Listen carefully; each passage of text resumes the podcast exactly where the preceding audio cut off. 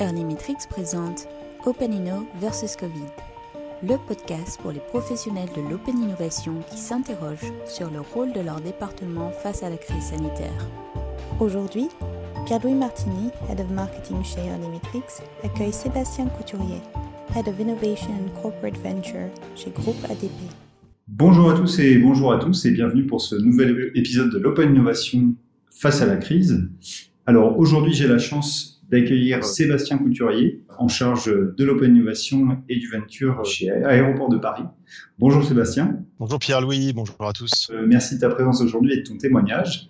Je te propose qu'on démarre pied au plancher sur la première question euh, avec un petit retour en arrière, essayer de se remettre dans la disposition dans laquelle on était au printemps 2020. Euh, et ma question est la suivante quel rôle euh, ton équipe innovation et open innovation a-t-elle joué au plus fort de la crise, donc à ce moment-là, au printemps 2020 oui, bah, au-delà de l'effet de, sidération un peu euh, généralisé euh, de cette situation autour de la pandémie, en fait, on avait du mal, nous, à réaliser effectivement ce qu'on on, on vivait, cette espèce d'énorme choc d'immobilité pour un acteur du transport, c'est quand même un peu paradoxal.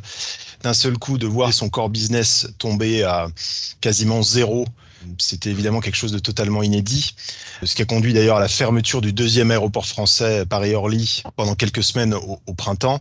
Et là aussi, c'était euh, un, choc, je dirais, euh, assez fort pour la communauté aéroportuaire, parce que je pense qu'au-delà d'ADP, il y a énormément d'entreprises qui travaillent sur nos aéroports que ce soit les compagnies aériennes, les prestataires, les sous-traitants, les services de l'État. Et ça a été quelque chose d'extrêmement puissant pour, pour notre industrie, qui était traditionnellement considérée comme une, une industrie qui avait un taux de croissance euh, sur 30 ans, puisque la croissance du trafic aérien était prévisible, euh, je dirais, sur les, les années, même les décennies à venir, liées à l'avènement des classes moyennes et des classes moyennes asiatiques notamment. Donc on était, comme on se le disait, une des rares industries à avoir une telle visibilité et d'un seul coup le château de cartes s'effondre. Donc euh, choc important et donc très concrètement qu'est-ce qu'une démarche innovation peut apporter dans un contexte de crise majeure dans l'entreprise, ce qui a dû être mis en place rapidement. Le volet sanitaire n'était pas forcément une verticale de notre démarche innovation, une verticale prioritaire, hein, je, dois le, je dois le dire. Donc il a fallu monter en compétence très rapidement sur le sujet, proposer des solutions actionnables par les équipes métiers.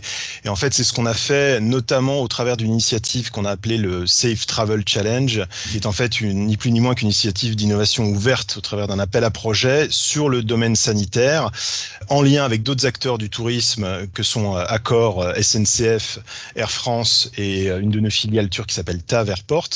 Et donc l'idée c'était de se dire on était tous désireux de trouver des solutions qui permettaient de redonner confiance aux passagers et aux salariés. Et donc en plein confinement, on a réussi à lancer ce dispositif avec le soutien de Choose Paris Region, l'agence de l'innovation de la région Île-de-France. Tout ça a été fait en mode remote jusqu'au projet et tu vois, j'ai présenté il y a quelques jours les retours d'expérience d'un certain nombre de ces projets donc qui ont vu le jour. Bon, L'idée, c'était d'arriver sur du concret, d'arriver sur des choses actionnables. Mm-hmm. Et donc, il a fallu trouver des solutions très concrètes à ces enjeux sanitaires euh, à court terme. Ok, très clair. Donc, effectivement, un, un, bouleversement. Alors, ça a été un bouleversement pour tous, mais peut-être encore plus dans votre industrie, comme tu disais, où vous aviez une très grande confiance dans l'avenir. Et donc, passer ce choc, bah, cette nécessité d'aller se mobiliser sur des sujets qui n'étaient pas des sujets cœur pour vous d'innovation, donc on parlais, le volet sanitaire, avec euh, ce challenge ce travail commun avec d'autres partenaires que tu as mentionné pour essayer de, trouver une solution. Donc, euh, euh, intéressant sur ce premier point. Ma deuxième question, c'est quels ont été en fait les, les messages qui t'ont été donnés par le top management sur tes missions à l'époque, si tu as eu des messages clairs? Voilà. Alors, je pense que ce qui a été appréciable pour l'équipe innovation, ça a été de pas vivre, je dirais, de coups de, de braquet à gauche ou à droite liés à cette crise. On a dû adapter notre mode de fonctionnement, nos thématiques d'innovation, mais on a pu globalement poursuivre ce qu'on avait, ce qu'on avait engagé. Alors, bien sûr, ce qui est intéressant dans ce phénomène-là, c'est que ça nous a quand même aidé à, à prioriser à optimiser toutes nos actions et à être comme ce que les entrepreneurs dans les startups sont généralement très focus sur un certain nombre de projets clés Et donc ça nous a évité aussi de nous, nous disperser. Et, et, finalement, on nous a donné euh, quelque part euh, carte blanche pour travailler, mmh. mais euh, dans un environnement qui était quand même évidemment plus contraint, mais avec les mêmes enjeux, à la fois des enjeux court terme, comme je l'expliquais, et puis de pouvoir continuer à adresser des enjeux moyen et long terme. Et ça, c'est fondamental, même quand on vit une crise de cette ampleur, parce qu'on sait que si on s'arrête de travailler sur ces enjeux euh, lourds à horizon moyen et long terme, c'est un temps qu'on n'arrivera pas à rattraper. C'est à la fois donner des perspectives aux salariés, assurer un engagement de leur part parce qu'on parle de sujets qui sont autres que ce sujet de la crise et on se projette dans, dans la suite finalement. Et à la fois se dire que voilà on a pu travailler aux côtés aussi des entrepreneurs des sociétés avec lesquelles on travaille hein, que les startups les PME innovantes les autres grands groupes. Je crois que vous avez reçu il y a pas longtemps Patrick Peureux d'Air France Industrie. On a pu travailler avec Air France et Air France Industrie qui nous ont rejoints dans le cadre d'un consortium sur les sujets autour de l'urban air mobility ce qu'on appelle un peu les taxis volants dans le langage courant mais qui est quelque part un des premiers du transport aérien du futur avec cette révolution de l'électrification finalement de ce, mode de transport. Et donc c'est quand même enthousiasmant de voir que on peut continuer à se projeter sur des projets, qu'il y a les enjeux de la transition énergétique qui sont face à nous et qu'on n'est pas obligé de sombrer que dans la complexité euh, court-termiste et les enjeux de plan de départ ou de trésorerie que peut vivre l'entreprise. Euh, D'accord, effectivement. Euh parce qu'on aurait pu craindre hein, que euh, ces sujets d'innovation, de, transformation soient un peu relégués au second plan ou mis en stand-by euh, dans une phase où euh, le, le, core business souffre énormément et donc on peut concentrer un peu les énergies là-dessus. Et c'est intéressant de voir que même pour vous, tu me disais, voilà, on nous a laissé carte blanche. Alors bien sûr, ça a aidé dans la priorisation et dans le fait D'autres l'ont mentionné également d'aller choisir peut-être les projets court terme qui étaient le plus impactants en termes de ROI pour pouvoir aussi protéger euh, la transformation de long terme. Troisième question pour continuer à avancer un peu et à comprendre euh, comment ça s'est passé pour vous l'année dernière. On sait qu'en général, les périodes de fin d'année sont souvent des périodes de construction de budget, de construction de feuilles de route, de choix stratégiques et de, et de choix budgétaires. Dans un environnement euh, incertain euh, comme celui de, la fin 2020 et donc de, début 2021, euh, ma question c'est quels ont été justement vos choix dans ton équipe pour bah, 2021 justement? On a réexaminé en fait notre portefeuille de projets. Aujourd'hui, on était sur une base d'une quinzaine de projets expérimentaux par an dans des thématiques qui étaient très très diverses puisque un, aéroport en fait faut le voir comme une ville aéroportuaire. Donc il y a énormément de sujets qui nous intéressent.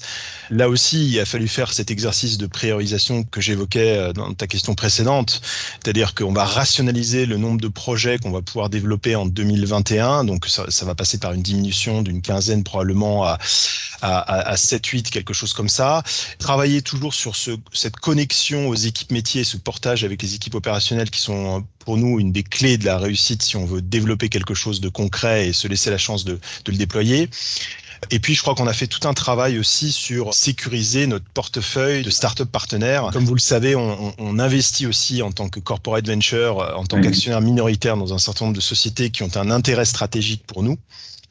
Et donc, il a fallu, pendant tout le deuxième semestre 2020, aussi travailler, et l'équipe Corporate Venture d'ADP a travaillé auprès des entrepreneurs qui ont vraiment été, globalement, franchement, on a, on a neuf boîtes.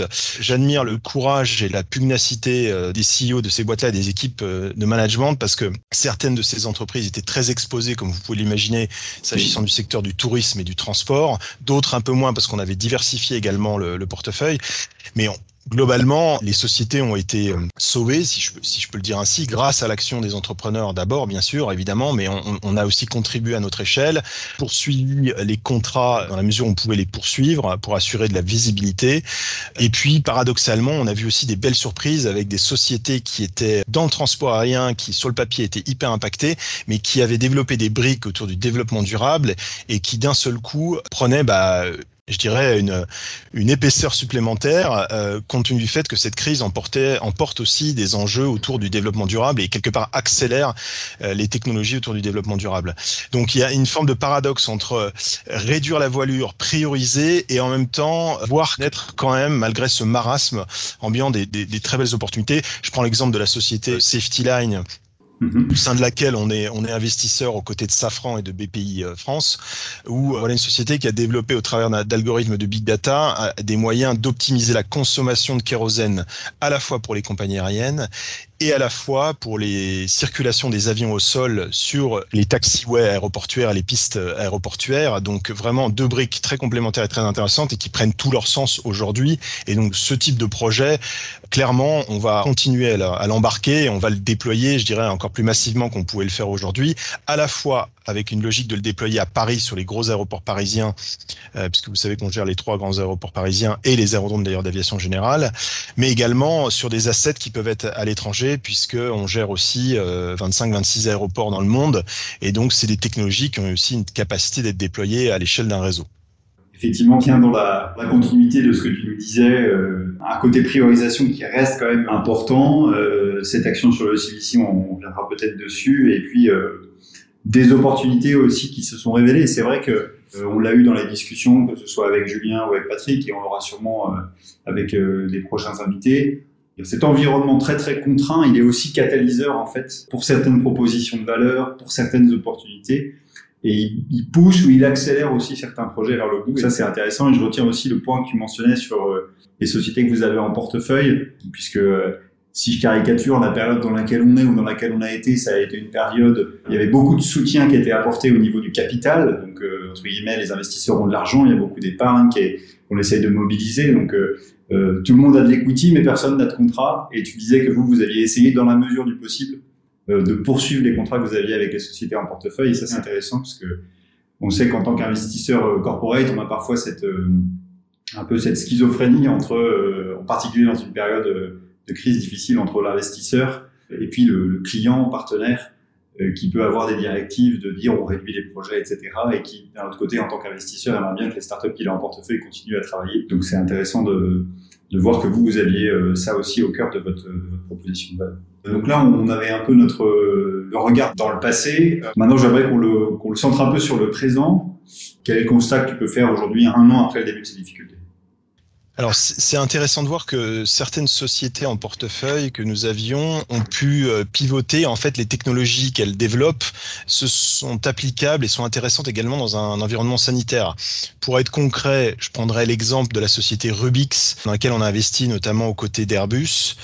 En fait, cette société qui développe des capteurs pour mesurer la qualité de l'air a, réalisé un, on va dire un petit pivot et a pu mettre en place un, un pod qui est un pod, on va dire sanitaire et qui permet en fait d'identifier la qualité de l'air sanitaire de nos environnements, que ce soit en environnement indoor ou outdoor. Alors en l'occurrence chez nous, on a pu développer un certain nombre de capteurs dans des zones empruntées par les passagers et par les salariés pour avoir les deux approches et mesurer finalement euh, le taux de microparticules, euh, la qualité du nettoyage parce qu'on arrive à détecter des produits de nettoyage grâce à ces capteurs-là et finalement euh, apporter un élément de réassurance sur les dispositifs sanitaires qu'on avait pu mettre en place, notamment des nettoyages industriels massifs quotidiens qui ont été mis en œuvre. Ce moyen de monitorer finalement avec ces technologies-là et qui on n'est plus dans le, on va dire dans le monitoring de flux comme on a pu le faire il y a quelques années, qui étaient en fait des capteurs pour calculer les, les files d'attente finalement, parce qu'on n'arrivait pas à pousser les murs de nos installations, donc on était beaucoup dans le quanti.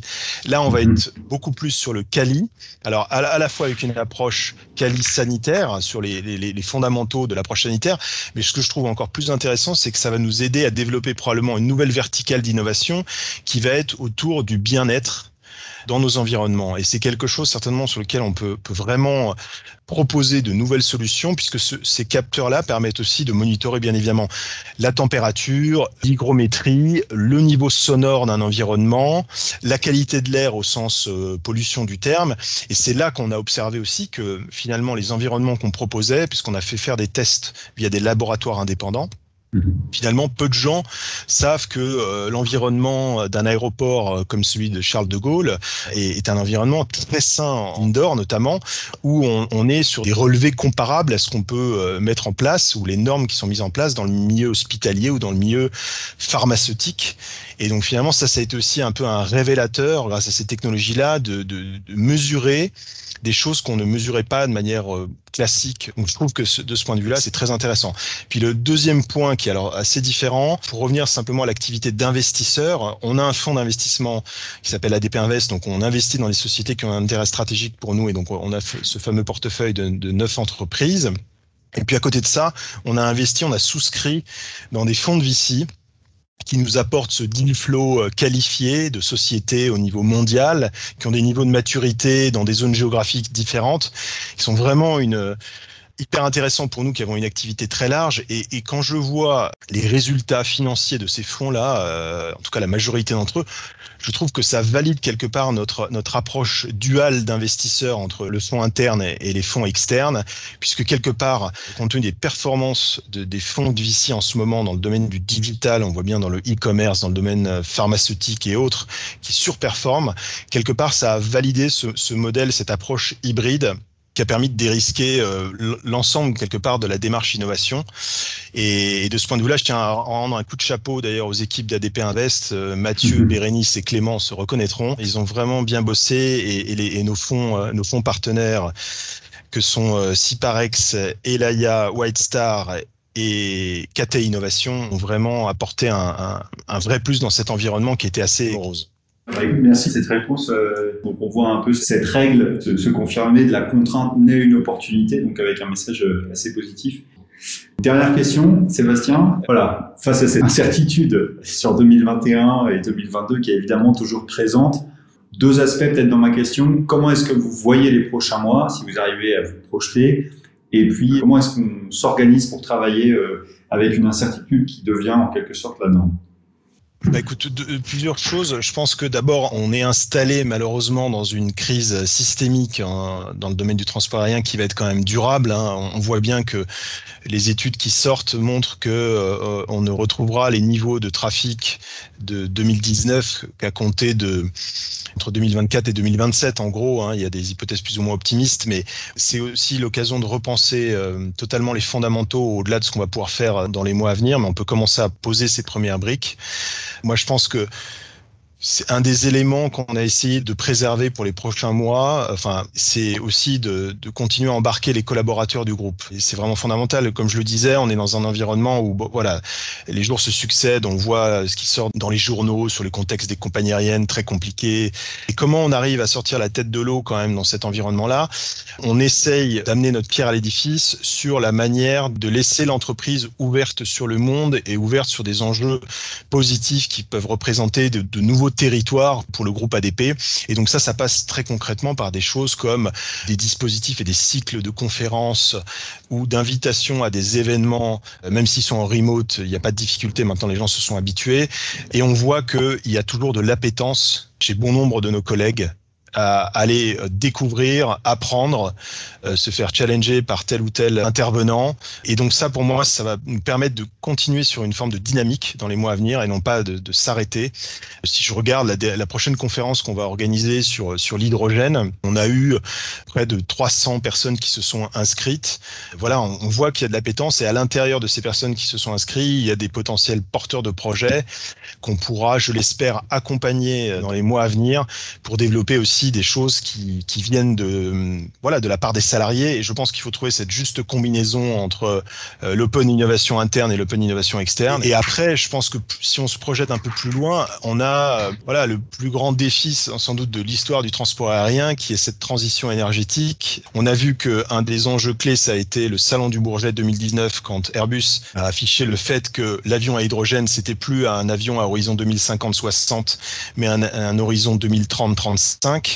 Je parlais tout à l'heure de l'Urban Air Mobility, où la région Île-de-France se positionne en pointe sur le sujet. On a un partenariat fort avec la RATP et puis un alignement des parties prenantes sur ce sujet-là, y compris euh, les directions générales d'aviation civile. Et donc ça, c'est très appréciable. Mais je trouve que c'est intéressant parce que c'est l'électrification du transport aérien, alors certes avec des petits modules, mais c'est quelque part les prémices de cette transformation à des horizons assez court terme. Alors on a la, superbe opportunité d'avoir recevoir les JO en 2024, qui est quelque part un catalyseur sur bon nombre de sujets. Mais je veux dire, on va pas bouder notre plaisir. On est dans cette phase de transformation. Oui, elle doit être accélérée, amplifiée, mais on voit qu'il y a des technologies qui commencent à, à gagner en maturité et que finalement notre offre de valeur, qui est le territoire d'expérimentation, va continuer et perdurer, à garder son sens. Quoi. Merci aussi pour ce retour. Voilà, vous avez beaucoup de choses à beaucoup de choses à faire, euh, du pain sur la planche euh, côté innovation euh, chez ADP et ça c'est sympa de l'entendre. Merci beaucoup en tout cas Sébastien pour ton temps aujourd'hui et puis pour ton témoignage. De notre côté, nous nous retrouvons très bientôt pour un nouvel épisode de cette série de podcasts. Nous aurons l'occasion dans les semaines à venir de découvrir d'autres témoignages de directrices et de directeurs innovation. Et nous accueillerons en particulier Erwan Barthélémé, directeur innovation du groupe Massif. En attendant, n'hésitez pas à nous suivre sur les réseaux LinkedIn et Twitter et à nous faire signe si vous souhaitez participer à la série ou bien si vous avez d'autres idées de témoignages qui seraient intéressantes pour toute la communauté innovation et open innovation. Je vous dis à très bientôt pour un prochain épisode de l'Open Innovation face à la crise par Early Metrics. D'ici là, portez-vous bien.